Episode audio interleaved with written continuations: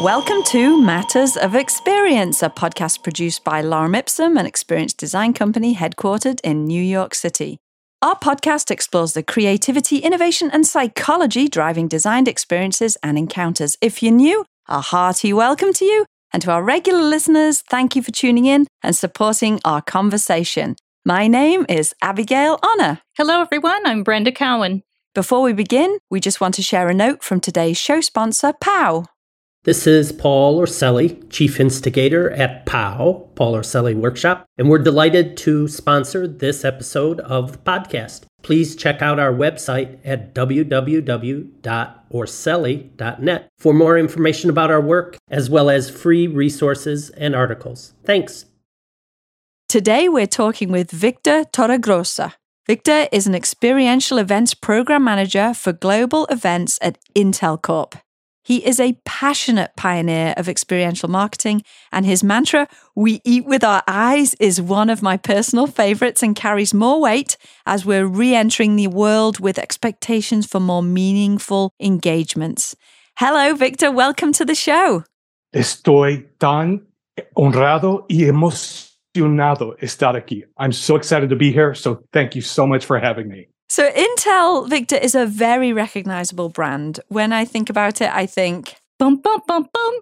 and if my um, if that doesn't immediately transform you to Intel, the commercial, um, then you really need to go and check out some of the old Intel commercials. Uh, but the product itself is really hard to market. It's sort of invisible what or how it does what it does to a to a lot of us is hard to understand. I mean, for me, it's super duper exciting and really sci-fi, but it's still hard to quantify. So, Victor, how do you position yourselves uh, for the end consumer? So, what's fascinating about Intel is we're in the machines, we're in the cloud, we are truly absolutely invisible.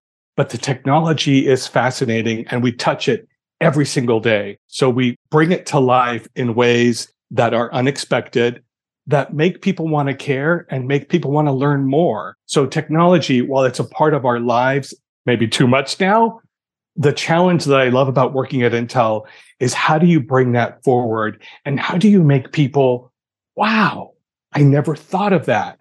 Tell me more because it is truly fascinating. When you think about silicon, we start with a grain of sand.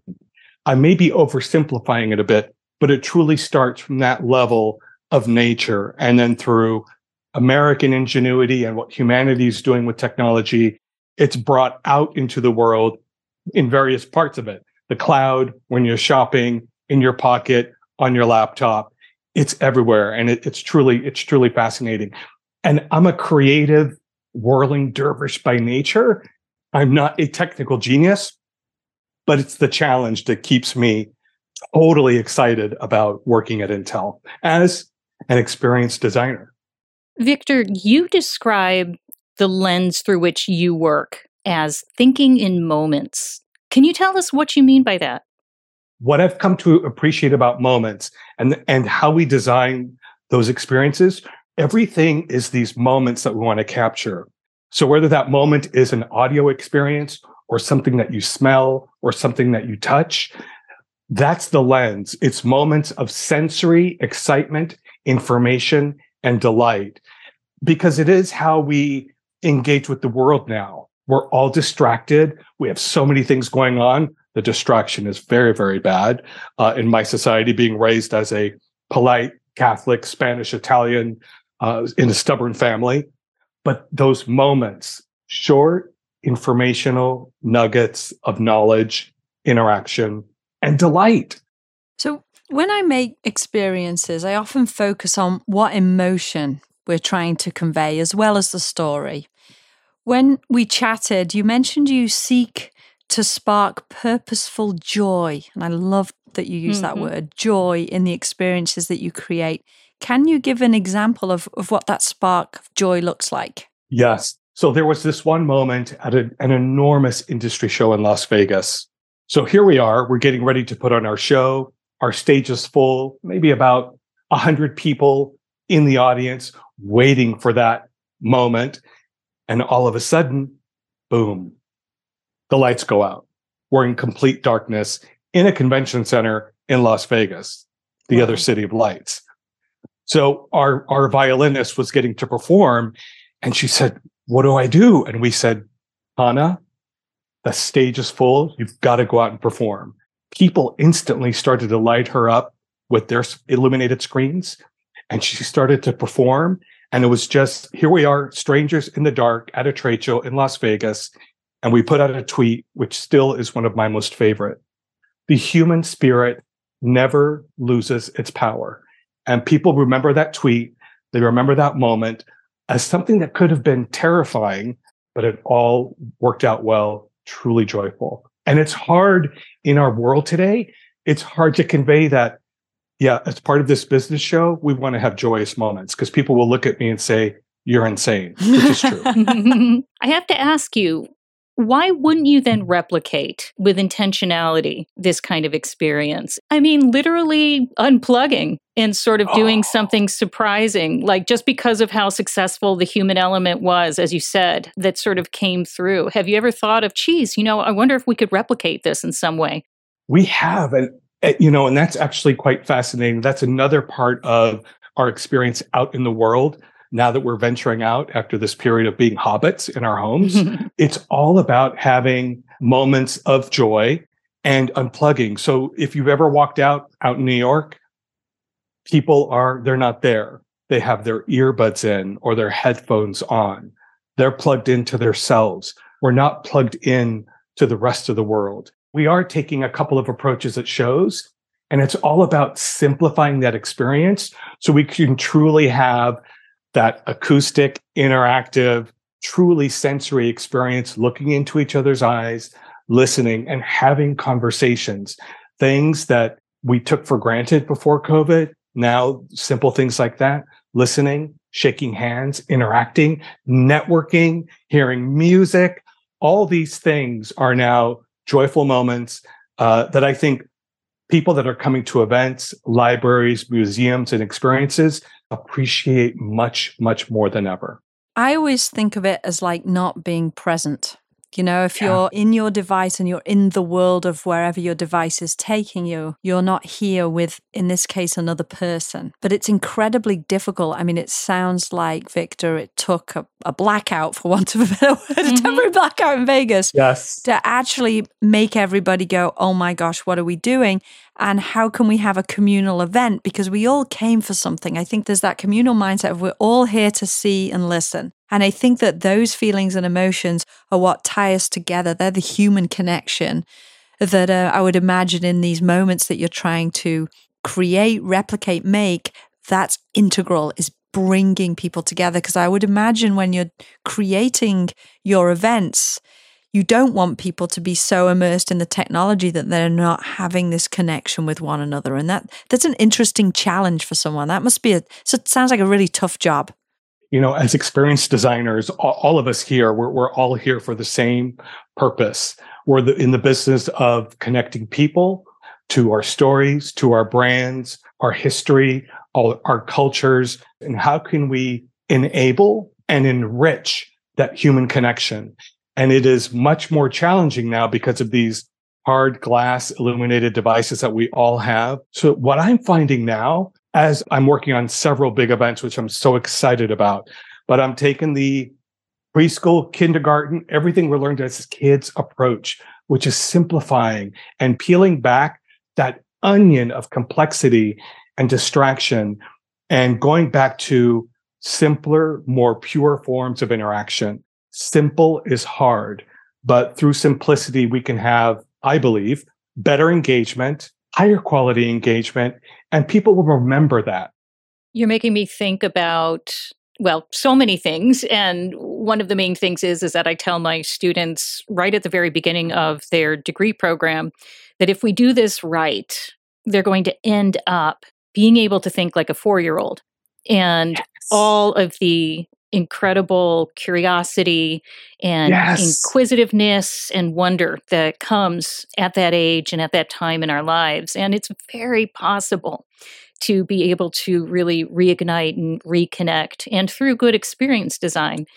You're also reminding me of a story that I probably bore the socks off of my students with about when my daughter was actually just about that age. And I think we spent a good 45 minutes on a sidewalk looking at a crushed soda can because she just couldn't move on from being utterly fascinated by this object. And I was mortified at first, and I just kept trying to move her along. And then I stopped and I realized in this moment that my daughter was showing me one of the greatest things about being human, which is utter fascination at something that you know, is ordinary and is everyday, and yet is also quite compelling when you look at it in a certain lens. So, thank you for bringing that memory back to my mind.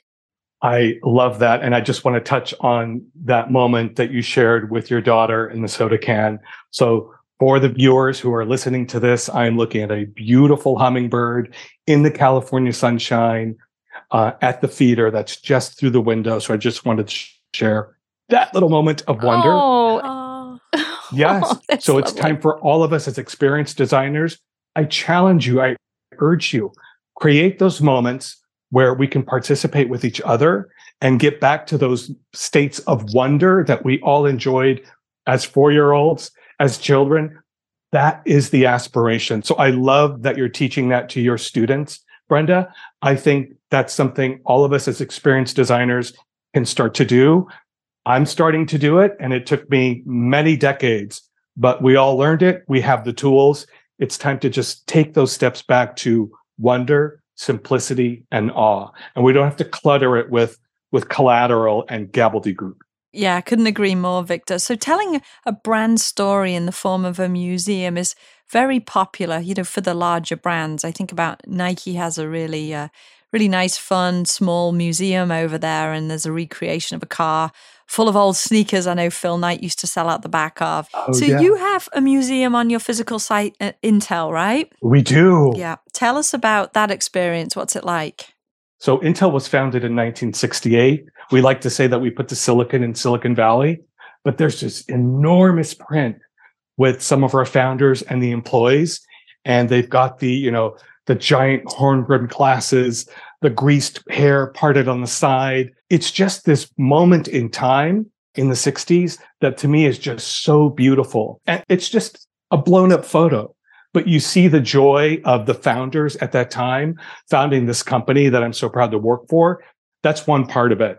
The other part that I really love, uh, they have a classroom for kids to come in and they get hands-on learning and experiences on technology, on STEM, so that's like this little beehive in the museum for students to come in. It's free and it's staffed by our employees. It's a lot of fun. And they have other moments throughout the museum, but like any museum, always time for, up, for an upgrade. But there are these beautiful, memorable jewels in the museum. Yeah, you can see them online, but nothing beats seeing it in person.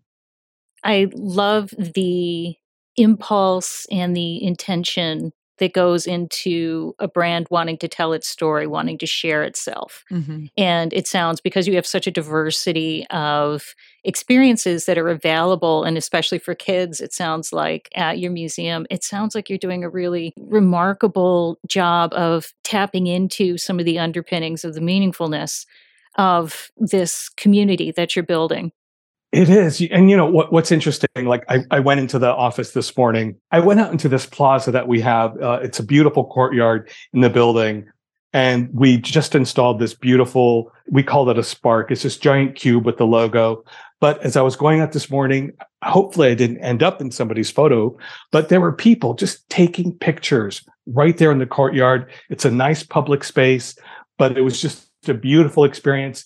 People coming back out into the world and they were just taking their photo on our campus, which is just that's nice. And they were probably coming to the museum to learn about technology. So that's actually a fantastic segue to my next question, which is about the importance of physical design. So, is sensory, physical sensory design important in your work? Can you just tell us a little bit about that?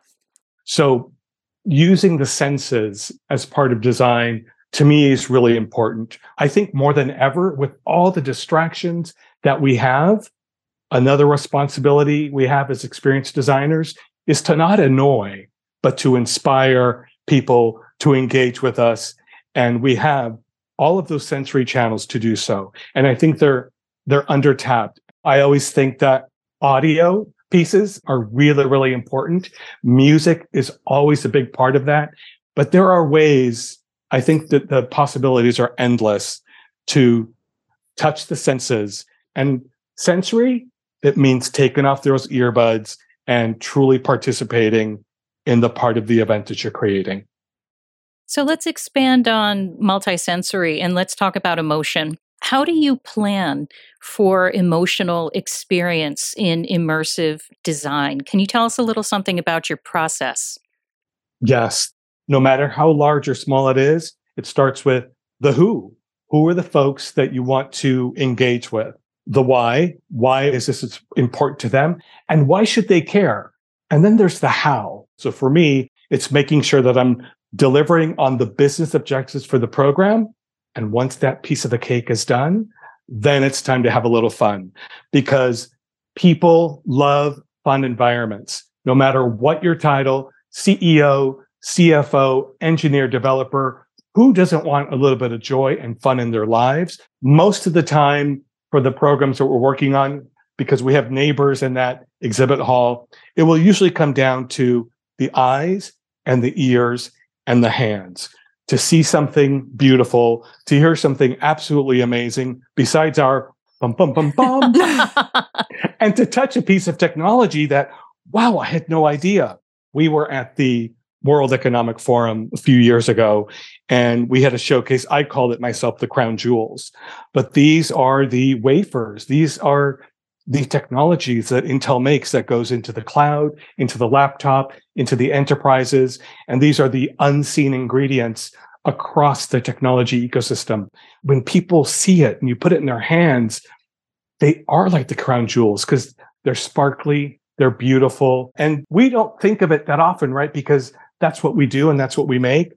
But we have noticed that when we do share it, it's like, wow, I had no idea so pure joy, wonder, absolute amazement, blown away.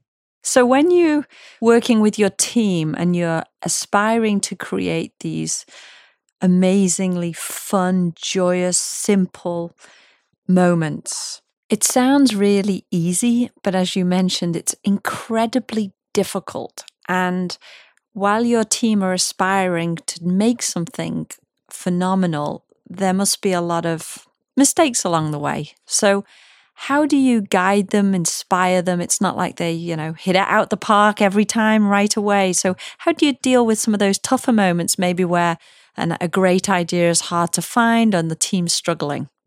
So, one of the best tools that I have in my toolbox as an event experience designer is the creative brief. So, I learned this about 15, mm, 12 years ago from I will just leave her as my own version of Miranda Priestly. But that's awesome. oh, in, in all the best ways. So we have all these aspirational ideas. We have budgets we have to design and build toward, and we have suppliers. So what I learned is to crystallize the strategic foundation, the creative vision, the key takeaway, and the measurement plan all into a ideally a two page brief.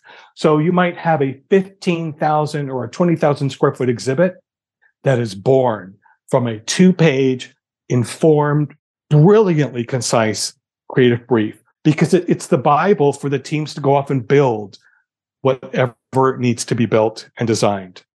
I have never heard anybody wax so poetic about a creative brief. That was absolutely amazing. But Brenda, most of my colleagues in the industry, they despise it. They say, "Oh, I'm not going to do the creative brief." Really? Yes, I have many colleagues who just refuse. I think, "Oh, it's like a thesis. It's like college. It's very difficult to crystallize the ideas down." But many of them, they laugh at me creative briefs take time and focus, and you have to eliminate a lot of things. Mm-hmm. And that enables you to come up with a great end product because you know what it isn't and you know exactly what it is. But it's a lot of work. And I think people don't want to put the work in, to be quite frank, Victor. And that's why I mentioned my colleague. Miranda Priestly, she was ruthless as an editor, but she wanted to design an amazing yeah. product, and yeah. she did. Yeah. So when we're thinking about sort of simplicity going back to to that statement you used earlier um, and eliminating that noise of, of extra things um, at events like the pamphlets and all that excess oh. stuff that maybe you don't need. Can you talk to us about an example of where less was more? Oh my god so there's a couple. One of the first ones it was the lenovo yoga. Beautiful product and i have a lenovo system right in front of me now. But how do you bring to life flexibility performance convertibility and the idea from the agency team, born from the creative brief, ooh, that was pretty good. That it was, was good. That was perfect. Born from the creative brief, let's bring out these acrobatic yoga artists who go around town, drop the mat, and the performance begins with each other, doing these beautiful acrobatic somersaults and yoga performances all around town with the device incorporated in a purposeful manner. This was successful. It went on for about a year and a half. We showed up at San Francisco at Moscone Center, did the same event, the same activation with the acrobatic yoga performers. And I look around and I said, Nicole, who is that? And she said, Victor, that's the co founder of Google. That's Sergey Brin. I said, You're kidding me. He was with us for about an hour and a half during this whole activation. The man's a billionaire, and here he is spending time in this experience because it was fun, it had purpose, and it was pretty simple. Wow, absolutely amazing. And I just, I so appreciate example after example that you're giving us of these very core human elements and and how metaphorical they are as well the connection the communication the community because it is really very metaphorical for intel and what it does and how it works Ditto. I feel the same mm-hmm. way. And thinking about sustainability and the planet, how important for you is it to have sustainable design? Understanding that the whole events industry, I know, has a long way oh. to go. We've had a number of guests on talking about that it really needs to catch up quickly um, and stop wasting so much. And I know you're talking about simple design definitely helps with sustainable design, but can you talk a little bit about sustainability and how you approach it? Yes. Oh my God, Abigail, it's so important. And I absolutely agree. We're behind. And, you know, a temporary event, we become temporary polluters. So for me, using recycled elements, reusing elements that we've used already, sourcing elements, furnishings, materials within the city or the town where the event will be, no giveaways, no tchotchkes, no tote bags. Who needs all of that? And really putting the focus on essential moments. So the giveaway, it's the memory, it's that emotion or that Instagram pic. That's my focus. Recycle, reuse, source locally, create emotional mementos. I am so excited to ask you this next question, Victor. what is it and is it even possible for you to be able to pick just one thing that is really inspiring you right now? Wow. So, as you said that, another hummingbird came in. Oh. It's nature. It's going back outside. It's going back out into the world. For me, it's a universal feeling because all of us were hobbits and in our homes for such a long period of time. So it's stepping out. And I explained this to a colleague that it's kind of like when we were kids and it's that first day of school. And I've got my shined black shoes, my salt and pepper corduroy pants, my royal blue sweater, my two starched ironed white shirt. It's that feeling of the first day of school and going back out into the world. So there's innocence, there's simplicity, and there's awe and wonder. And I'm working on a couple of projects where we're just going to bring that in easily air, water, greenery, things to complement the experience. Victor, you are amazing. Oh, Truly. Oh, I'm just a, a crazy human over here. Oh my gosh, bring it on. Yeah. We are really fortunate to have been able to talk with you today. Oh, Victor, yeah. The joy and enthusiasm, I think, hopefully for everyone listening, has really come through. And yeah, I just want to go to one of your events. So let me know if oh, no question. in town. Like they sound phenomenal. And make sure the lights go out, please. Oh, and we'll have a violinist. And I just want to say, yes. muchísimas gracias a ustedes. This has been so fun. And maybe for a future one, you mentioned something with, I think it was Mike McCarthy. And mm-hmm. I think mm-hmm. it's something that we all face as uh, event designers feeding the insatiable appetite of the content beast. A future topic. Oh, oh, brilliant. Absolutely. And thanks to everyone who tuned in today. If you like what you heard, subscribe for more episodes of Matters of Experience wherever you listen to podcasts. And make sure to leave a rating and a review and share with a friend. We'll see you next time. Boom, boom, boom. Thanks, boom. everyone. Thank you, Bye, Victor. Victor. Bye bye. Matters of Experience is produced by Lorem Ipsum Corp and recorded at Hanger Studios. Tune in next time for more fun discussions about experience design.